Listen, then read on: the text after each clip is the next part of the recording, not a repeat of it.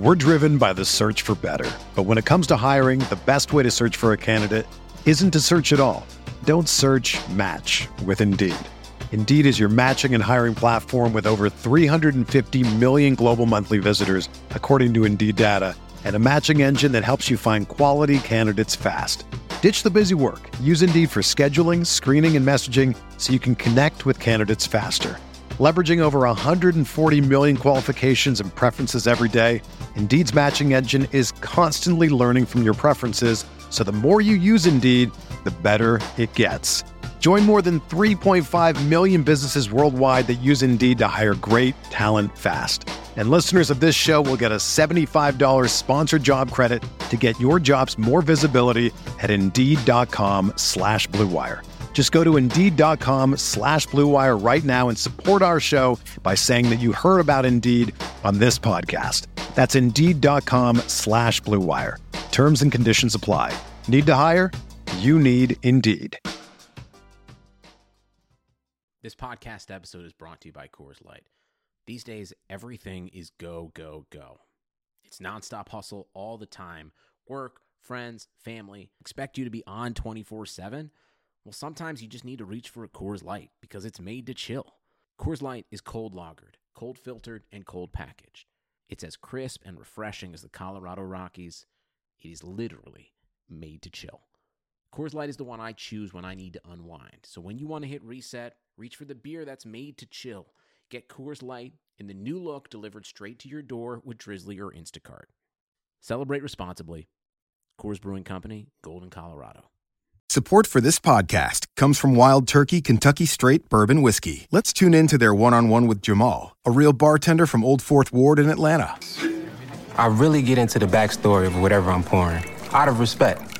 There are literally years of experience behind these bottles. Wild Turkey, same recipe since 1942. If you want a true classic, this is what you want to order. Wild Turkey. Wild Turkey Distilling Company, Lawrenceburg, Kentucky. Copyright 2020, Campari American, New York, New York. Never compromise, drink responsibly. They're gonna kill the love of my life. If I don't go back to what I was doing. This Friday, Our line of work is quite brutal and quite ruthless. how far would you go for love? You steal truck, bring it to me. Then you make your money. Is it dangerous? Of course it's dangerous! Nicholas Hoult, Felicity Jones, with Ben Kingsley and Anthony Hopkins. All this trouble, all this pain, for love. Collide in theaters Friday. Rated PG 13. May be inappropriate for children under 13.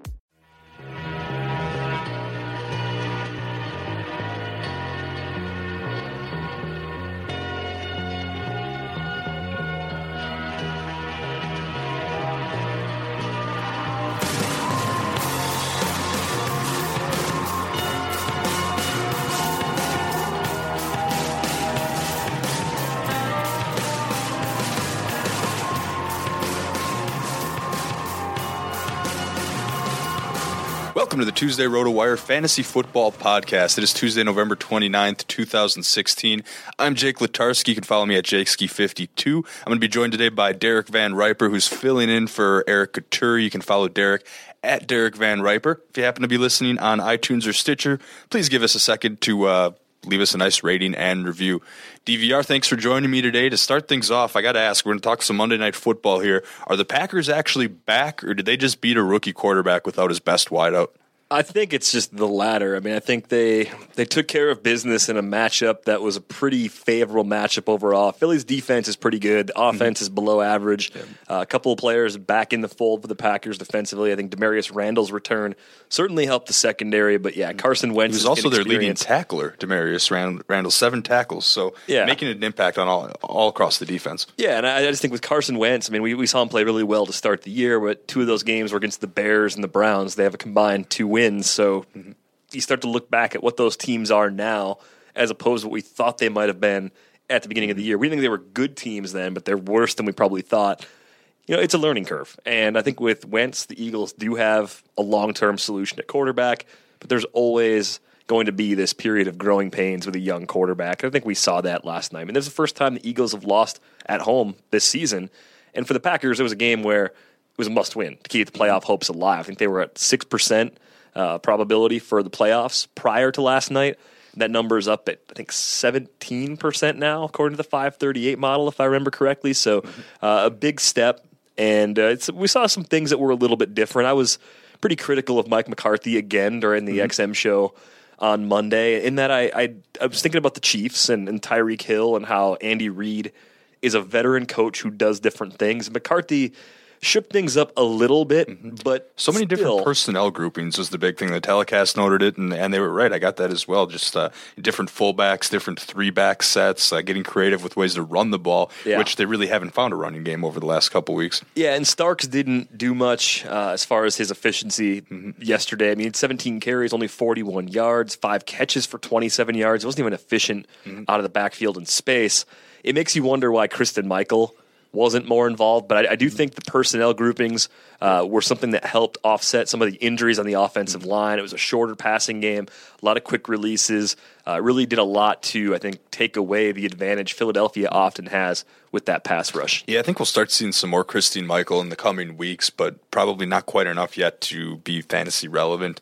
I think James Starks has a pretty good handle on that. Uh, so yeah, I mean, if if you used a quick wrap up of the Eagles, if you used Carson Wentz in a GPP, you came away disappointed. Twenty four for thirty six, two hundred fifty four yards, uh, no passing touchdowns and an interception. He did tally a rushing touchdown there.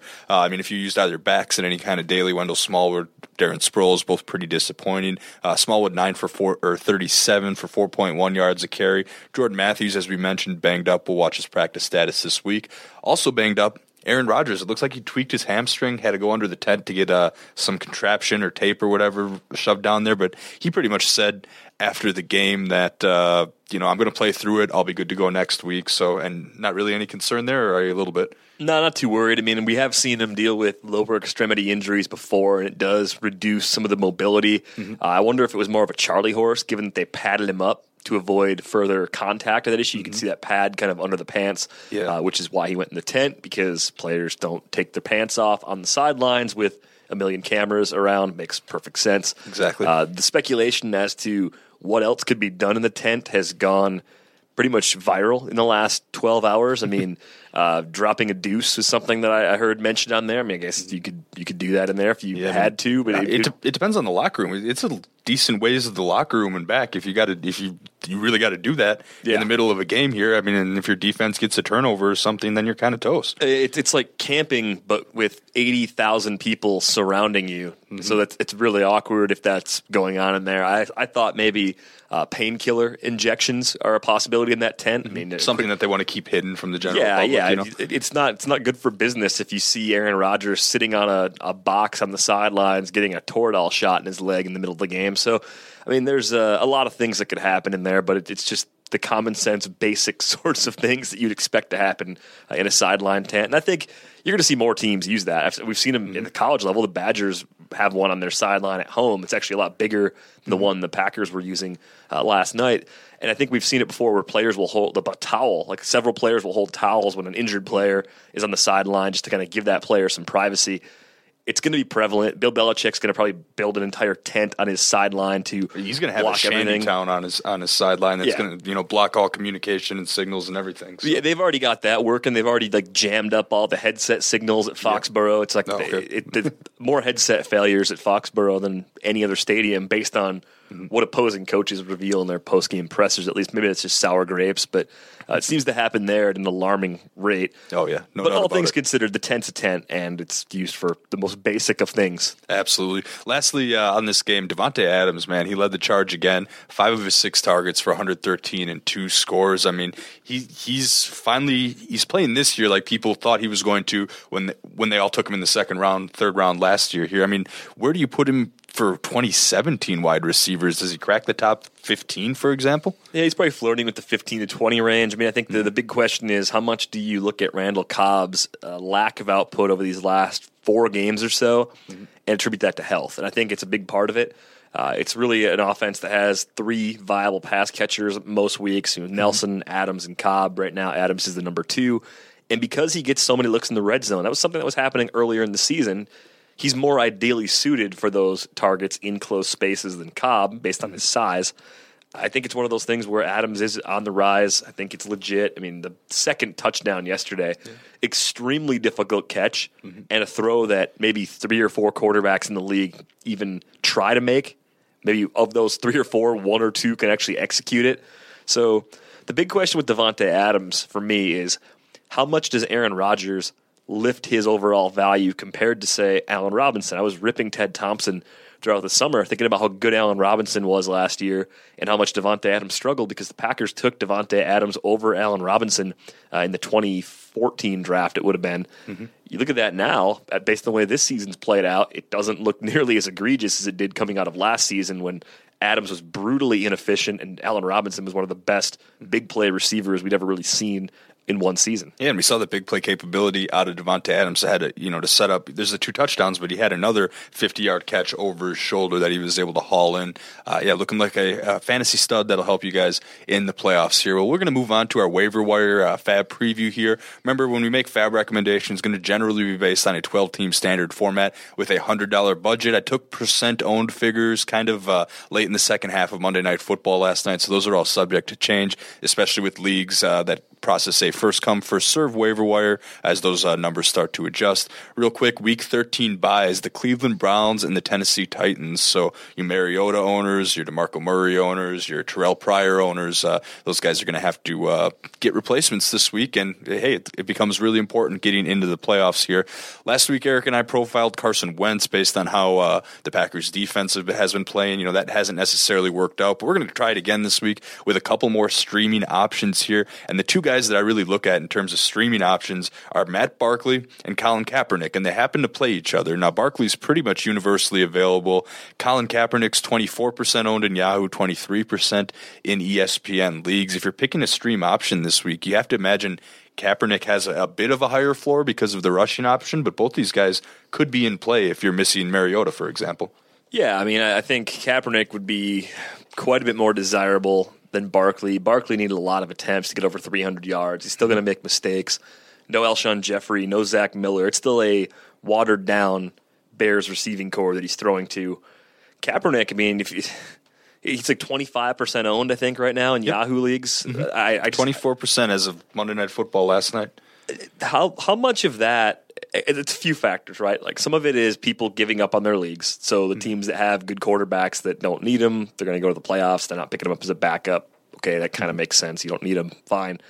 For the teams that are falling out of contention and not picking them up, mm-hmm.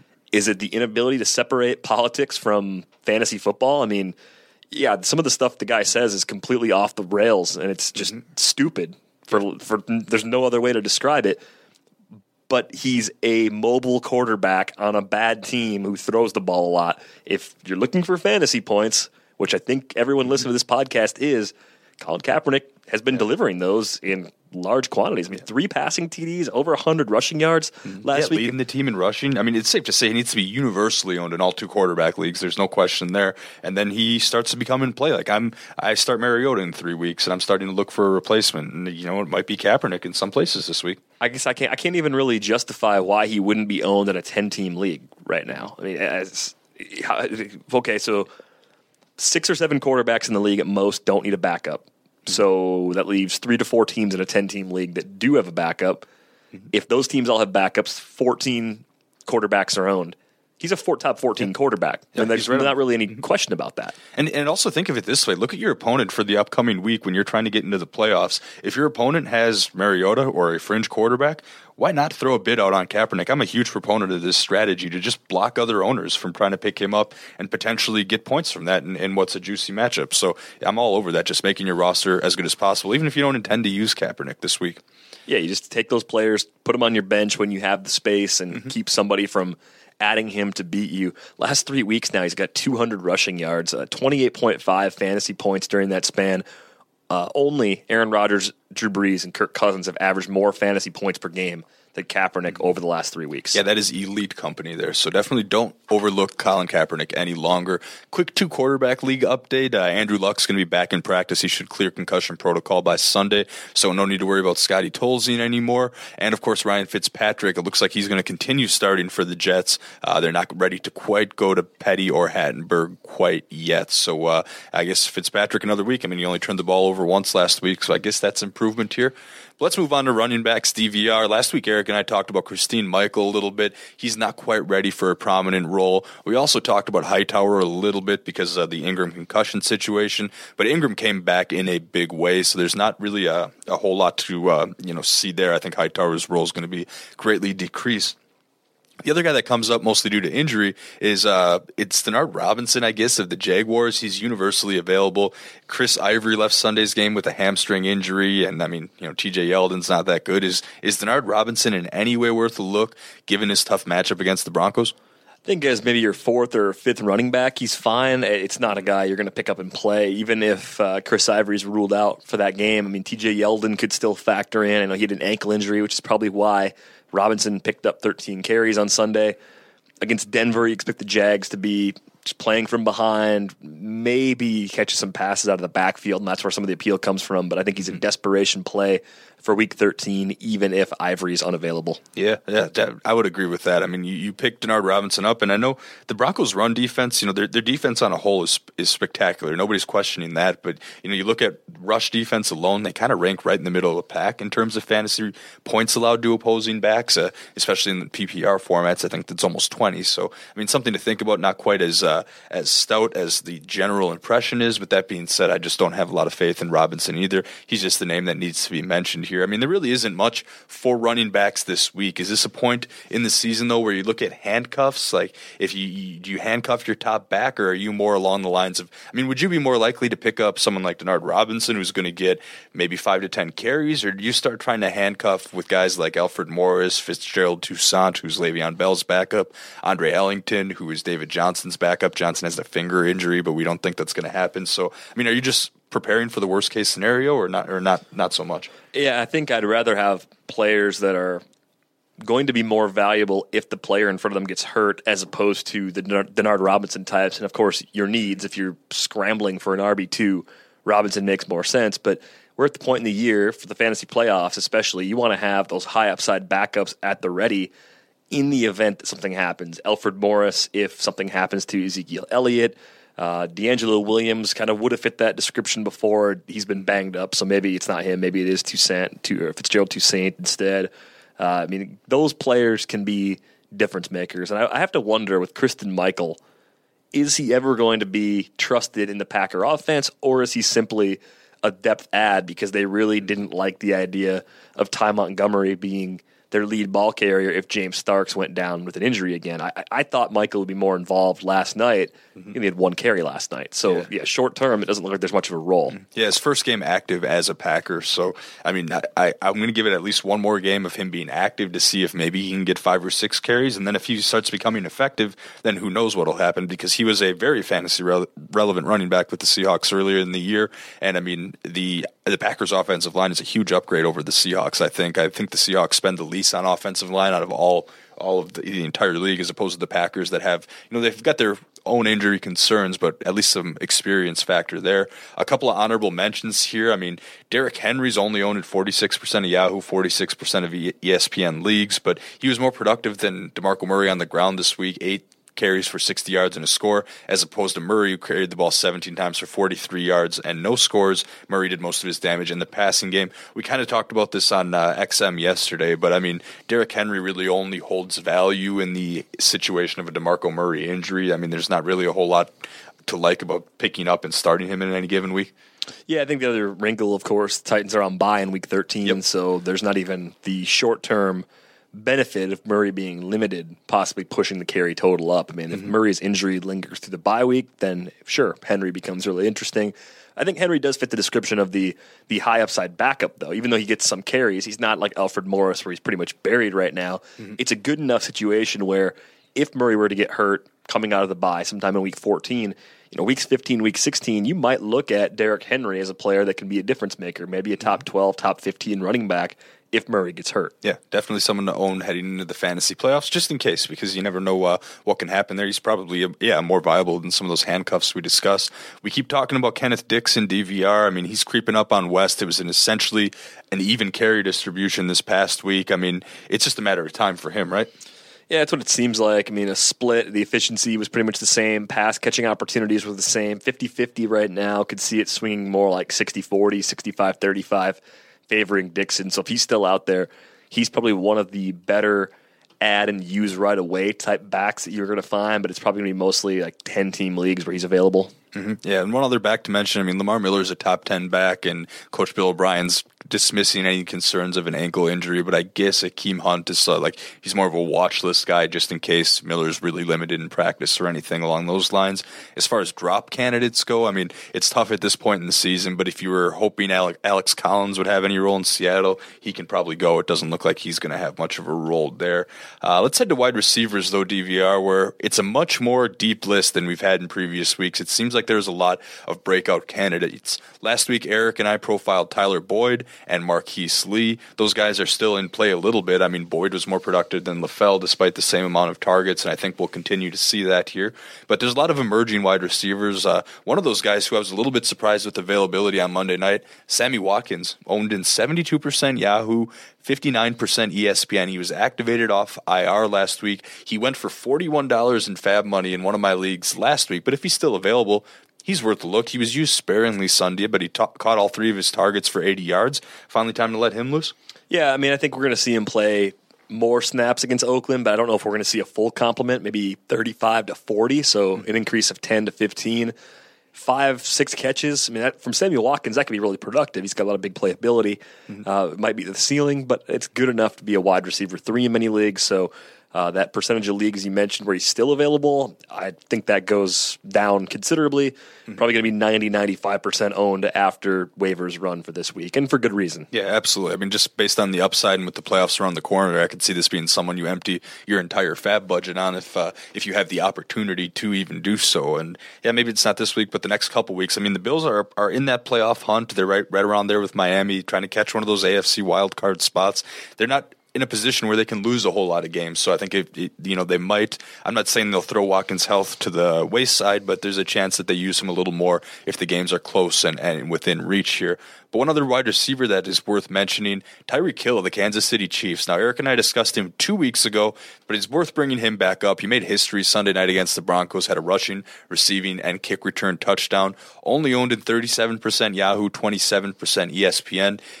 Does Tyreek Hill your top overall waiver pickup this week? You know, I think he he probably is. It's really close because I want to get more information on Tyrell Williams and, and how that will impact Dontrelle Inman. I think could significantly change how I look at Inman versus Hill. But with Tyreek Hill, he's a player that's going to be involved. I think even after Jeremy Maclin returns, mm-hmm. if Jeremy he's earned Maclin that right. returns. Yeah, yeah, there's no doubt that he's earned that right. And he just does some things that are, are, different than the other receivers they have available, the Chris Conleys, the Albert Wilsons, those types of players. Mm-hmm. The only real problem you have is that the volume in the Kansas City offense many weeks is limited, but they hand the ball off to him. He can chip in with the return TD. The occasion. You can't bank on it, but it's a, it's a bonus that comes in from time to time. And the matchup this week, I believe, is against Atlanta, so it's actually a pretty high scoring game this week. I, I have to wonder – even if Maclin comes back in week 13, is it kind of like the Sammy Watkins situation where he plays half the snaps he'd normally play? And if, if that happens, I think Tyreek Hill could still lead this team in targets. Uh, any particular game, I know Travis Kelce did that against uh, the Broncos, but Tyreek Hill's so explosive. He doesn't need 12 targets a game to be useful. He could get six or seven couple carries, and that alone could make him a wide receiver three week in and week out. Yep, and you mentioned Andy Reid's creativity in the red zone here. You know, just getting him more touches right around the goal line, as opposed to you know someone like Spencer Ware. John and I were talking about Spencer Ware on the on the uh, DFS pod earlier today about how you know if he's taking snaps and handing the ball off in the wild card formation, he's not all that valuable. Tyreek Hill taking some of that value from him. Another name we have to bring up who is almost universally available. That's Marquess Wilson of the Chicago Bears. Alshon Jeffery still has a couple more games to deal with on the suspension, and it seems, at least based on last week's sample size with Matt Barkley under center, that uh, Wilson has overtaken Cameron Meredith and Eddie Royal, at least in terms of targets. Caught eight balls on a team high 11 targets for 125 yards and a touchdown Sunday against Tennessee. He also dropped another one. I mean, are you going after Wilson, and is he someone you consider possibly starting in Week 13?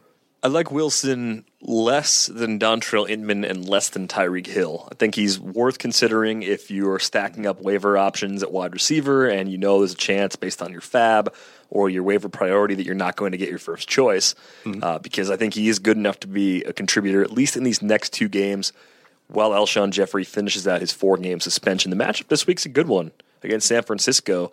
Uh, so you look for a spot where Matt Barkley could be more effective efficiency wise than he was against the Titans. This certainly has the look of a, a matchup that Wilson and Barkley could do reasonably well in.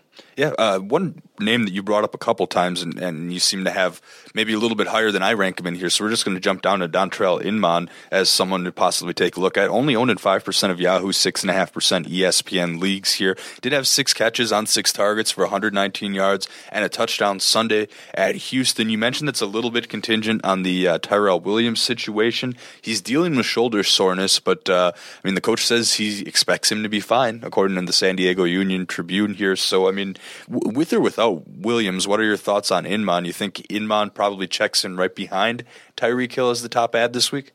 Yeah, I think he's number two on the list, or at least we're very close to it. I think it really depends on your preferences individually and your belief in the San Diego offense versus, say, like the New England offense. Malcolm Mitchell's taking on a larger role, mm-hmm. uh, much like Inman.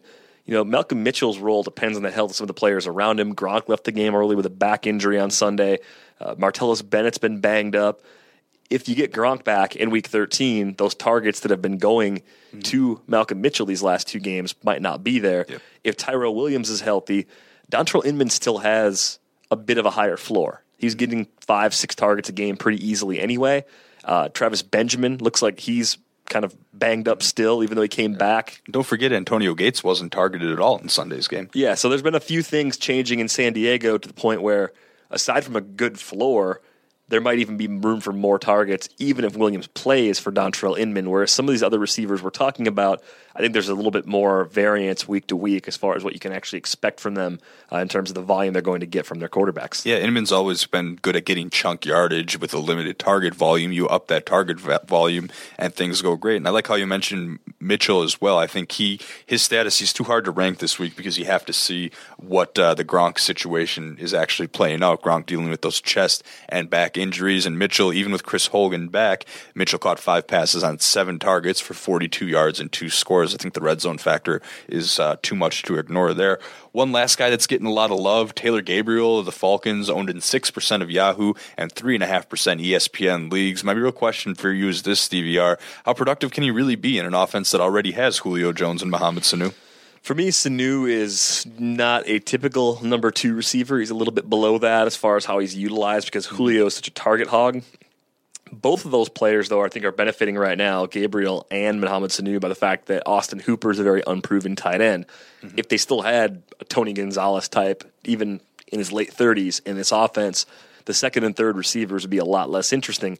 Five targets per game over the last three for Taylor Gabriel, uh, five, one, and four for your reception count. So I think you're talking about a non PPR guy, more of a desperation wide receiver three, scored on the same play twice on Sunday, but there's a little bit of a Tyreek Hill element here. It's just a slightly lower volume, even though the offense is a more explosive one. I think mm-hmm. that that's what makes Taylor Gabriel appeal, appealing you're getting a piece of an Atlanta offense that's one of the five or six best offenses in the league right now. Yeah, there's definitely a case to be made for owning Taylor Gabriel. I just think, I mean, uh, this is a while back now, but I think of that Falcons Packers game when Julio Jones was out and the, all the volume went to Sanu. And I, I, think it's just a matter of, okay, opposing teams are going to watch this film. They're going to learn or teach themselves how to defend that one play that Gabriel scored twice on. And it's going to be very sporadic. So it's got to be a pretty deep format for me to consider uh, picking him up, let alone using him there. Uh, another wide receiver with a big game that's just, we're, we're going to throw him an honorable mention category because uh, he's someone that we've talked about a lot this year. But uh, Quincy Enunwa of the Jets, I mean, is he back in play? Targeted five times, caught them all for 109 yards in his score Sunday against New England. Yeah, I mean, I think Enunwa is interesting as long as Ryan Fitzpatrick is the quarterback. It's not because Fitzpatrick is good, but it's because he's better than Bryce Petty and Christian Hackenberg. Mm-hmm. Yeah, exactly. So there's something to uh, you know to watch out for there. Lastly, with the receivers, we always like to talk about at least one drop candidate to make room for one of these guys. Uh, it's you know if you didn't do it already, Tyler Lockett had zero catches on six targets Sunday. Maybe it's not coming after all. Do you have any hope he gets it together? No, I, I don't have any shares in season long leagues, but I keep looking at him as like a DFS target because the price is so low. Yep, it'll be minimum price essentially. It doesn't take him a lot to to do uh, to return value because he can make 75 yard TD catch, just burning one guy and having Russell Wilson find him over the top. Mm-hmm. Yeah, and of course that is going to be contingent on Russell Wilson playing a little bit better than he did on the road in Tampa Bay on Sunday. Let's jump to tight ends DVR. Last week we talked about Jared Cook. Cook was very quiet Monday night against the Eagles, just two targets, one catch for seven yards here. So, uh, you know, he's one of those guys that when the Packers are trailing the whole game, as they were, you know, for the last four weeks or so, he's pretty solid. But if the Packers are improving and they can stay ahead, I don't know if there's quite enough there for Cook. Is I mean, is, do you have any shares of Cook, or do you look to him at all? He's kind of a fringe tight end option, you know. Cook has disappointed us so many times before. There's there's some ceiling there. And mm-hmm. I think that's what makes you, if you're looking for a waiver wire tight end to stream any given week, will draw you towards him. But I think you want to look to use him against the defenses that don't handle tight ends particularly well. Mm-hmm. Uh, so if you look ahead, they got Houston, I believe, coming up on Sunday. And for the season, Oh, let's see. Houston, are they actually good against the tight end? I'm seeing middle of the pack or to to the end of the pack. Really, I don't. I'm looking for the Texans here, but yeah, I mean nothing. Yeah. Uh, nothing to. I mean they're not top ten against, I guess, opposing tight ends in, of, in terms of allowing them to score points. But you know, yeah, just kind of a middle of the pack defense. They're actually pretty good against tight ends. Yeah, they're about five points a game five. in standard formats. So yeah, you probably can't. Uh, you probably can't really rely on Jared Cook. Uh, yeah, in that situation, I would agree. I mean, he he does cause some mismatches here and there, but I think. Uh,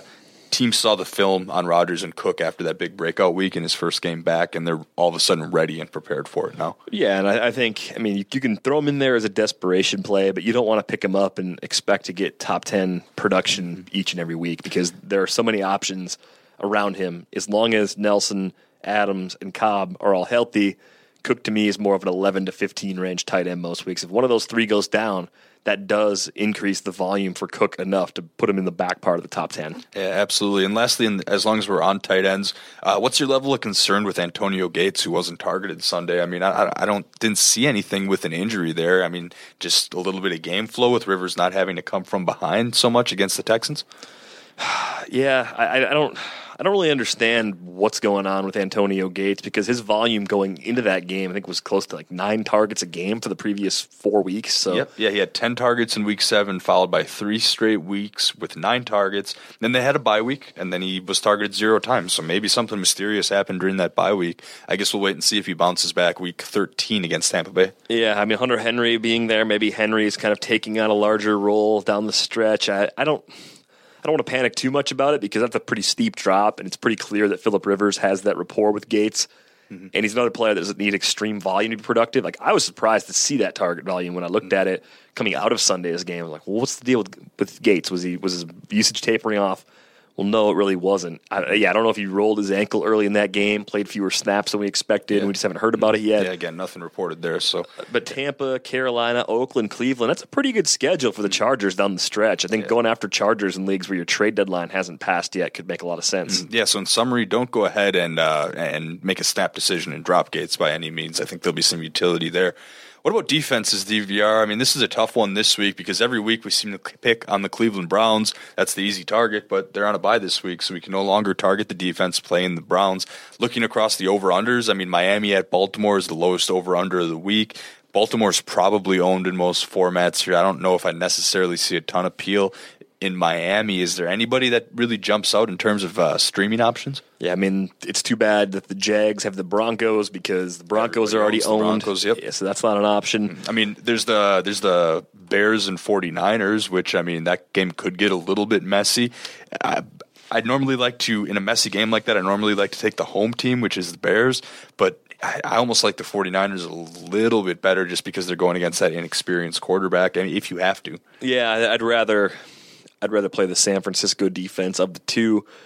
Maybe you could. I mean, if the Eagles are available, go Eagles going up against uh, an AJ Greenless Bengals offense. At least what it should be. I don't think he's officially been ruled out for this week, but I don't think he's coming back after a one game absence. I mean, the Eagles are two point road favorites in Cincinnati, so that should tell you something, if anything. Yeah, I, I think they can be pretty effective. I think Dalton, as we saw against Baltimore, will struggle without his best receiver. Mm-hmm. Um, it's a home game for the Bengals, so that certainly helps, but the Eagles could be a good angle. Uh, I don't know if I buy into the Tampa defense at all. They go on the road oh, to San Diego. That's not really a good spot. No, that's not at all for them. I mean, Philip Rivers is going to get his points one way or another. I, I don't know what I, that just the situation in Week 12 was was so weird. With maybe it's Seattle, a West Coast team heading east or something like that. I'm just going to write chalk it up to that. Yeah, I think that's that's fair. Uh, if the Ravens are available, I, I, like the Ravens against the Dolphins. Yeah, absolutely. I think that uh, Tannehill three touchdown performance. I don't want to call it fluky because the Dolphins are seven and four. They've been decent, and Tannehill's been playing better lately, but that doesn't mean I stop targeting him necessarily. I mean, uh, one last thing: who did the Jets got this week? I mean, Fitzpatrick's always good they get. The uh, Colts, they're home gets the Colts. Oh boy, yeah, and that's a Monday night game. So I mean, yeah, I guess if you're looking for a home team to target, but then keep in mind that the Colts are getting Andrew Luck back, so you know there's not a whole lot to like there. If it was a Tolzien play, if if for whatever reason Luck doesn't get cleared, then the Jets probably become this top streaming option here. I mean, the Colts defense, I can't really advise them in any situation, regardless of matchup there. Yeah, I'd agree. We have to find out Saturday that you know Andrew Luck's not going to play or something along those lines. But all signs right now point to him returning, as you mentioned earlier. Exactly. Well, that's going to wrap things up for today's episode of the RotoWire Fantasy Football Podcast. Also, check out RotoWire free for ten days by going to rotowire.com/pod. That's rotowire.com/pod. If you like listening to our podcasts and want to and want to check me out in a live chat on Sunday morning, I'll be doing that about an hour before kickoff. So just like RotoWire on Facebook to get in on the action. Once again, I'm Jake Letarski. You can find me on Twitter at JakeSki52. I'm Derek VanRiper at Derek VanRiper. All right, the RotoWire Fantasy Football Podcast will return Wednesday with Mario and John. Napa Know How. A Napa guy knows that by the foot, there's no better ride than an old station wagon. Room for six people facing forward, two people facing backward, and a whole lot of luggage, lumber, and bicycles haphazardly strapped to the roof. If you can parallel park that beast, you can park anything. And with some quality parts and a little Napa know how, you can keep your land ship running longer, stronger. It's not obsolete, it's a rare treasure. That's Napa Know How. Napa Know